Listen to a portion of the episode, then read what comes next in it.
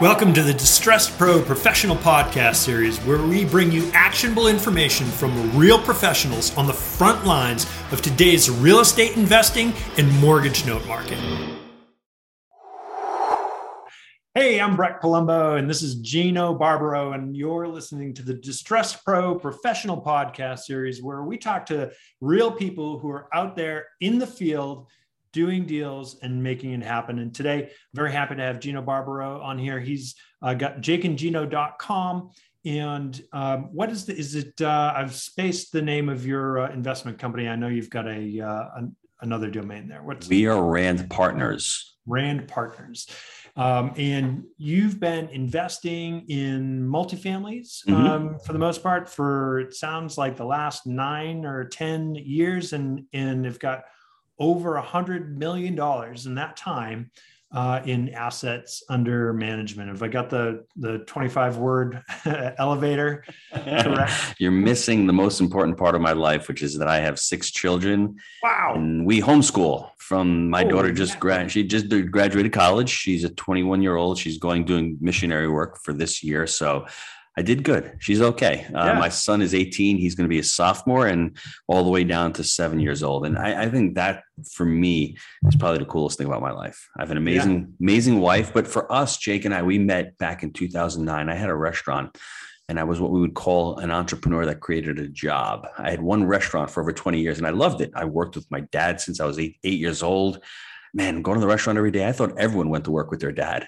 It was just yeah. the coolest thing in the world. And I actually opened up the restaurant with him after I graduated college.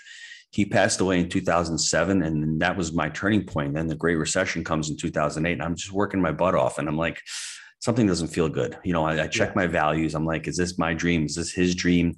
And I meet Jake in 2009 because he's a pharmaceutical rep. He's doing drug, he's doing uh, catering orders out of the restaurant for the doctors and he moves down to Knoxville in 2011. You know, I get stay in touch with him. I love his work ethic. I love who he is. He's a really hard worker, really dedicated. He moves down to Knoxville in 2011, and we start looking at deals. It takes us 18 months to find that first deal in 2013. Fast forward to today, you know that that 1,500 units plus is we're not syndicated. We have two syndicated deals for Jake and I. We we own the majority of our assets. We've been able to refinance and roll our proceeds into the next deal. So a thousand of those units is just me, Jake, and another partner. And syndication has been a great tool for us to utilize uh, as far as trying to scale up. It's just that multifamily is an amazing business because there's so many different ways to get into it. The big catchphrase today, Breck, is syndication, syndication. But for those little mom and pop operators out there like Jake and I, when we started, it was great buying a 30 unit, 50 unit, 70 unit. You can scale up, you can buy for yourself, you can JV, you can syndicate. There's so many different ways to get into multifamily. So when you first started with that, um, you know, a, a, lot of the folks that I talk to, and the folks who are a lot of the folks who are about two thirds or more of the folks who are our listeners have some kind of uh, business or career or profession, and they are looking to move on mm. from that. What talk a little bit about how you go from from you know A to B uh, like that. Did you did you liquidate the restaurant, or just let us in on on how that all went? That's a tough one right there because it's you don't go from A to B, you go from A to A one to A three to A five. sure. I wish yeah. it was linear. It's just not. For me, the first thing I needed to do was what is my why? I'm I, I don't want to call it a midlife mm-hmm. crisis, but I'm in my mid 30s. I'm doing something that I don't really like too much. I'm coming home, I'm working hard. My kids are seeing me that I'm just tired, I'm grumpy, and I don't want them to equate hard work with not liking their job. And I feels as it feels as if I'm not being the role model. And I'm like, I have to find something else. I, am trading time for dollars. That's sure. when you get into your 30s. You're like, uh oh. Totally. People have been telling me this, and the difference between rich people and poor people is rich people value their time a lot more than poor people do. And at that point, that's when I realized it. And the other one is, was my money working hard for me? Or was I working hard for my money? And and mm-hmm. that one really stung me also. And for everybody listening to this, I was there and it was a reality check. I read the book by you know T. Harv Eker, Secrets of a Millionaire Mind, and I took that personally. And that's what happens when you're in that in that rut. You're every you take everything personally, but step back. People see the world as they are, yeah, not as it is. Mr. Stephen Covey, genius. And when I mm-hmm. realized that, I'm like, it's not T. Harv's words that are hitting me; it's me my my responsibility my all of my actions that I led me up to my 38 years of my life are mine Yeah. What do I need to do? So I started to get educated. I got into mentorships. I started listening to all the all the experts out there: Zig Ziglar, Napoleon Hill, Tony Robbins, Norman Vincent Peale, Jim Rohn I was just inundated with that, and I needed that at that point in my life got into coaching and then I started buying the assets and I started the coaching and the mentorship really, really helped me out because I didn't know what I didn't know. I wanted to be an investor, but how do you become an investor when all you know to do is make pizza and you're in that realm? I needed to actually level up my peer group which is what I did with the mentorship and with, with joining other groups and then eventually creating Jake and Gino. That's what it is. It's a peer group where people are out there. They're not judging you. They want to be like you. They want to be yeah. surrounded by other people who are making it happen. And for me, going from the restaurant, it was always okay, multifamily is great, Breck, because I can buy a 10 unit property, do one closing, have a little bit of economies of scale, and I can still do my job full time. And yeah. we did that for a couple of years. And then it came to the point of when do I burn the ships? And at me, it was year three that I was with Jake in 2016 in March. I remember, and this is a tip for everybody. It's October 2015, and I'm like, I'm almost there. I almost have enough money. I've got six kids. I live in New York. I've got a big yeah. nut there. I need X amount of money per month, and I'm almost there. And I go to my brother and I say, Mark, I'm going to quit the restaurant Monday through Friday. I'm working real estate full time Monday through Friday. Friday, Saturday, Sunday, I'll work at the restaurant. Wife's not too happy kids aren't too happy. I did it for six months because I really needed to, to have that proof of concept. I wanted to know that I could do this real estate full time. March of 2016, I said, you know what? I've got around enough what I need, maybe a little bit less. And I took the plunge. And for everybody out there, just do the Ben Franklin model. What are the pros and what are the cons? The pros are man, I can live a life of abundance. I can create an amazing life. I can have a, a, lifestyle that's created by my business instead of the other way around. The real one con was if I fail, what happens? The end of the world, I can just go back and open up another restaurant or my brother will right. take me back. But we don't think that way because the fear, you know, overtakes us. And I think fear is a powerful emotion. And when you have fear, it causes inaction. What I ended up doing was I went from that fear state to the anger stage back in 08 and 09. And when I got really angry, the solutions aren't there when you're angry because you want to raise your level of energy even more. Now, I'm trained as a life coach. When you're in that anger stage, as we seem to be in the United States, there's no solutions coming out. When you can, anger will let you take, you know, some type of action, but then you have to start becoming logical and remove some of those emotions and start raising your level of energy. And that's what I did with Jake getting a partner, having that accountability, it gave me the ability to start thinking clearly and being able to go to somebody else. And when we got on those calls and early on, even today, I've been on phone with Jake three times. It's energizing. We've had a tough week, as I told you. We've lost a couple of deals, and he's yeah. like, and I said to him today, I said, Jake, I'm I feel off this week, and he's like, dude, I feel the same way. I know how you feel. So it's like having that that support group, and with him, doing the podcast every week, getting on these calls every week, it's really helped me leave the restaurant and actually go into a go into the restaurant, go into real estate full time. Does that make yeah. sense? Yeah, it does. It's interesting to me that you go right to that. And I find often when I talk to folks who've done something big like you have, that they've had the same experience where they um, they first had to get their heads right and they talk about the why. And then, mm-hmm. you know, when you talk to somebody who they're kind of way at the beginning, you know, they want to know like the how and the little, you know, the the mechanics of it. And it's like yes. get that. Like yes. you haven't, you're not even, you know, you're not even there yet. Like think mm-hmm. about that after you get enough, you know, gumption and and need mm-hmm. to uh to move on. I was about the same thing. It was about three years. Um, same thing, had to burn the boats and all that. Um, and uh, and it's striking how often I hear uh, that same kind of sentiment um, from from fo- from folks who have actually done it. Um, and I'd encourage anyone if you're thinking, oh no, it's really you know um, it's really the nuts and bolts that you got to get down first. That comes with doing deals, doesn't it? Mm-hmm. And people ask the, it's always about asking yourself the right questions. You know, when when people get into the into the community, into the academy, everyone in multifamily, their first thing is I need to find deals. You yeah. don't need to find deals. You need to pull back and learn the business. We teach buy right, manage right, and finance right for a reason because it's not just, not just about finding deals. You can be a great deal finder, but yeah. how are you going to finance that deal? Right. And how are you going to manage that deal? And have yeah. you selected a market? Do you know how to underwrite the deals? I mean, yeah. there's so many other components to it. We get overwhelmed and we have that get there itis. And that's the problem. People don't plan things out. They've lived a crappy life for 50 years and then all of a sudden they want a complete change. And sure. you can't do that. you have to really map yourself out and you know have that vivid vision, vivid vision moment, as Cameron Herold says. What's it going to look like the next five years? And like you said, it doesn't take a long time. It's three to five years. Think about that time period in your life. It goes like that but you yeah. need to be intentional. You need to sort of shut off the social media. You need to really focus on what you're doing. And a lot of people have done that through, through COVID. I'm sure a lot of people have just gotten fed up with what's going on and they've focused on their business. And I'm sure there's a bunch of millionaires that have been created over the last year just because of what we're talking about. Oh, sure. So talk a little bit about when um, when you, you finally you, you decide, all right, that's it. I'm gonna I'm gonna go for it. Um, what did what did that first getting going uh, look like for you? With you know, how did you decide on that market down there, and uh, just kind of flesh that out a little bit for us? First thing I would tell everybody, you need to convince if you're married your significant other, and and I had I had a convincing plan with that. I told my wife I want to be financially free, and for her, August 30th, 1998. That was her financial freedom. She married me. She didn't have to worry another day about the bills. But I, I said, think bigger. I said, it's not just about money. Wouldn't it be great to get your mom on a plane and to fly down and pay for a vacation. Wouldn't it be great sure. to donate to the Friars in Harlem? So I had to paint that picture for her. So once she figured that, she's like, oh, okay. And then she saw the pain of me going to the restaurant. Those two things really solidified her being part of my team. And not that she cares about real estate, she could care less about a cap rate, but at least having her in my corner made me feel great. She supported me because there's a lot of nights that you're working late. There's a lot of weekends that you're going to events. There's a lot of investor calls you're doing. There's a lot of podcasts you need to do.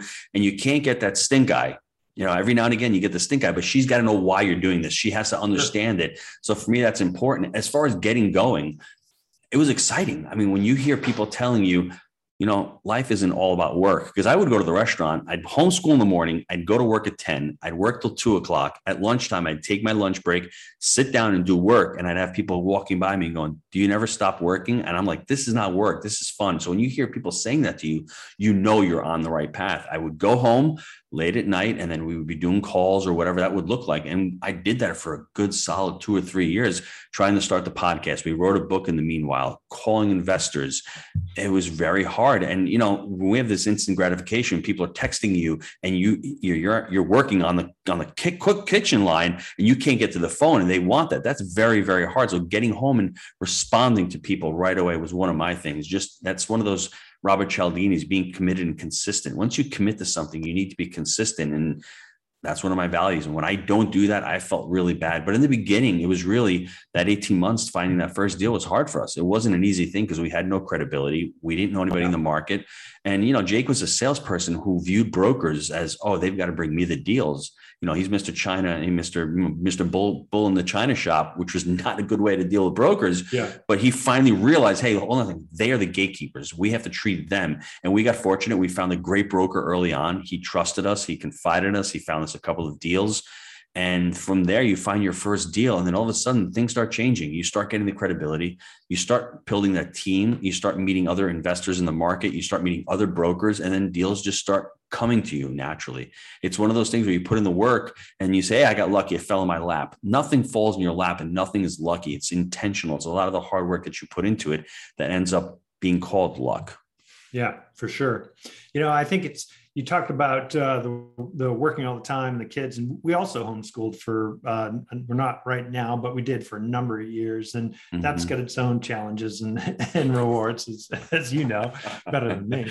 Um, but uh, but it is interesting. You know, now we, you know, the kids see that. I've you know I've got I've got a lot of time, you know, that I can choose to do, you know, whatever I want with, and we don't you know, we're not suffering through a lot of things. But there was a time when it's just like you're talking about. I mean, I driving around doing auctions. I'd do a thousand miles a week. You know, I'd be out there 7 a.m., 7 p.m., come home, eat something quick, work till 3 a.m., get up and mm-hmm. do it mm-hmm. again, and then work all weekend long.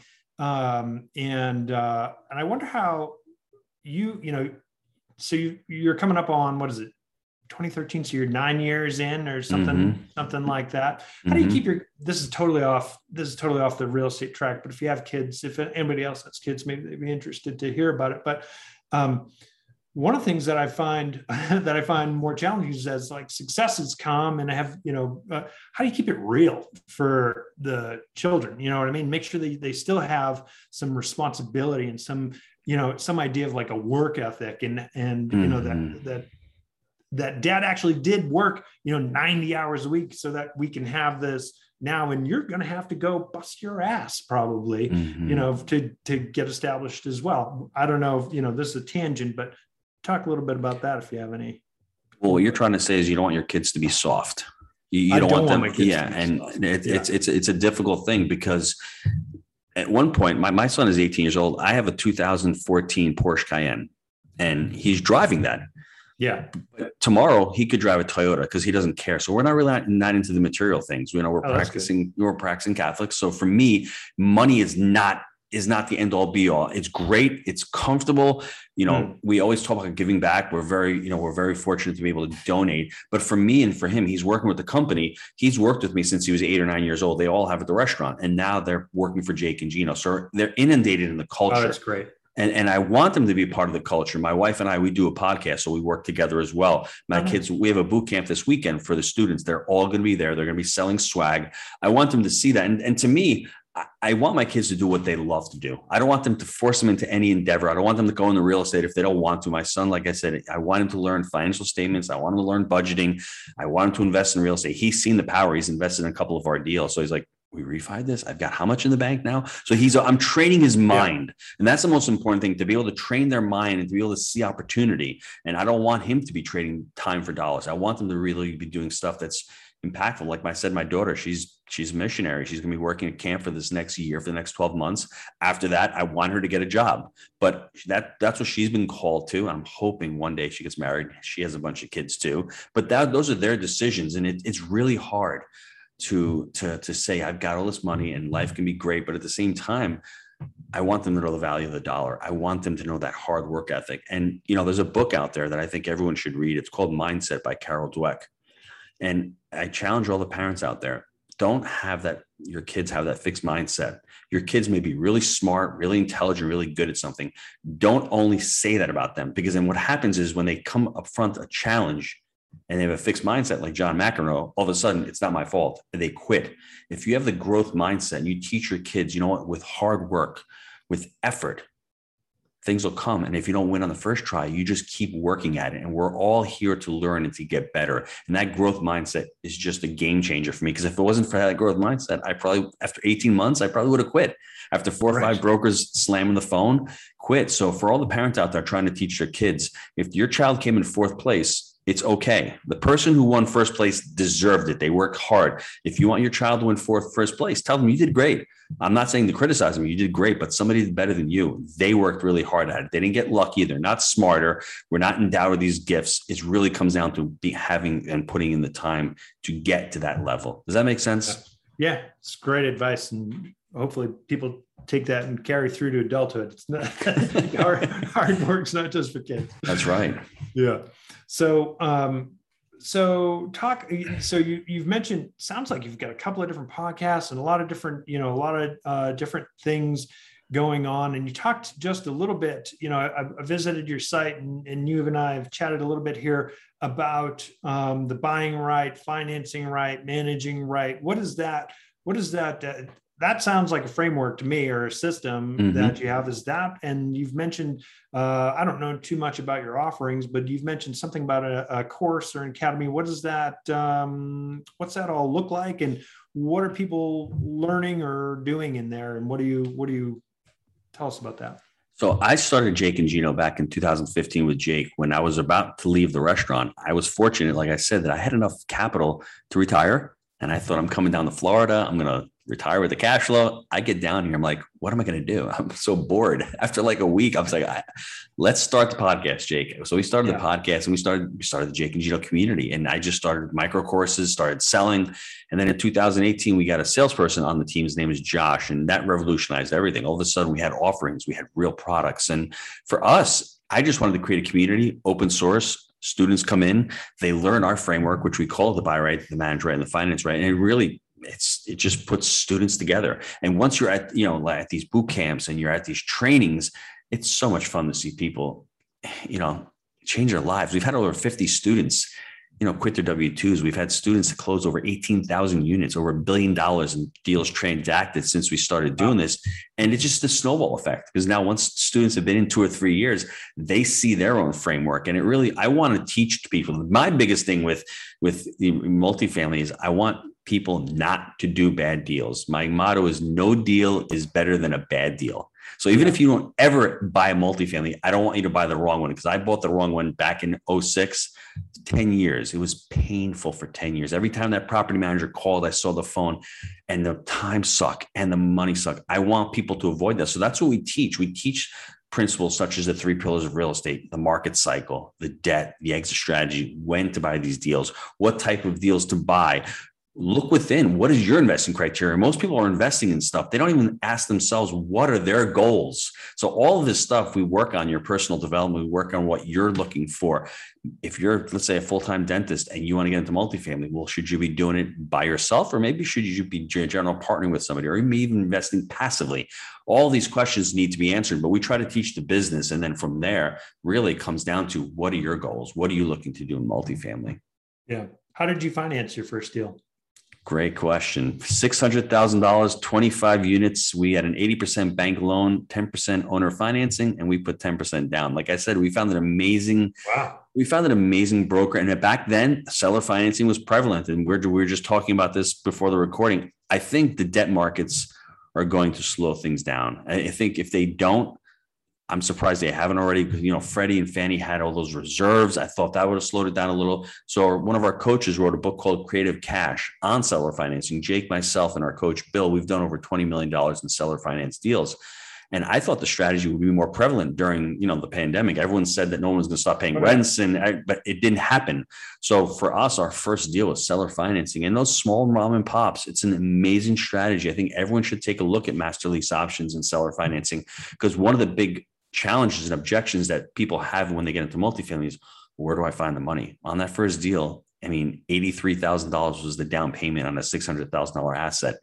Totally changed our lives. Amazing with closing costs and everything. So you can get into this, but you need to learn all of the tips and all the strategies because it'll it'll open you up to more deals. The more ways to get into a deal, the more deals you can underwrite, the more possibility or probability that you'll close on a deal.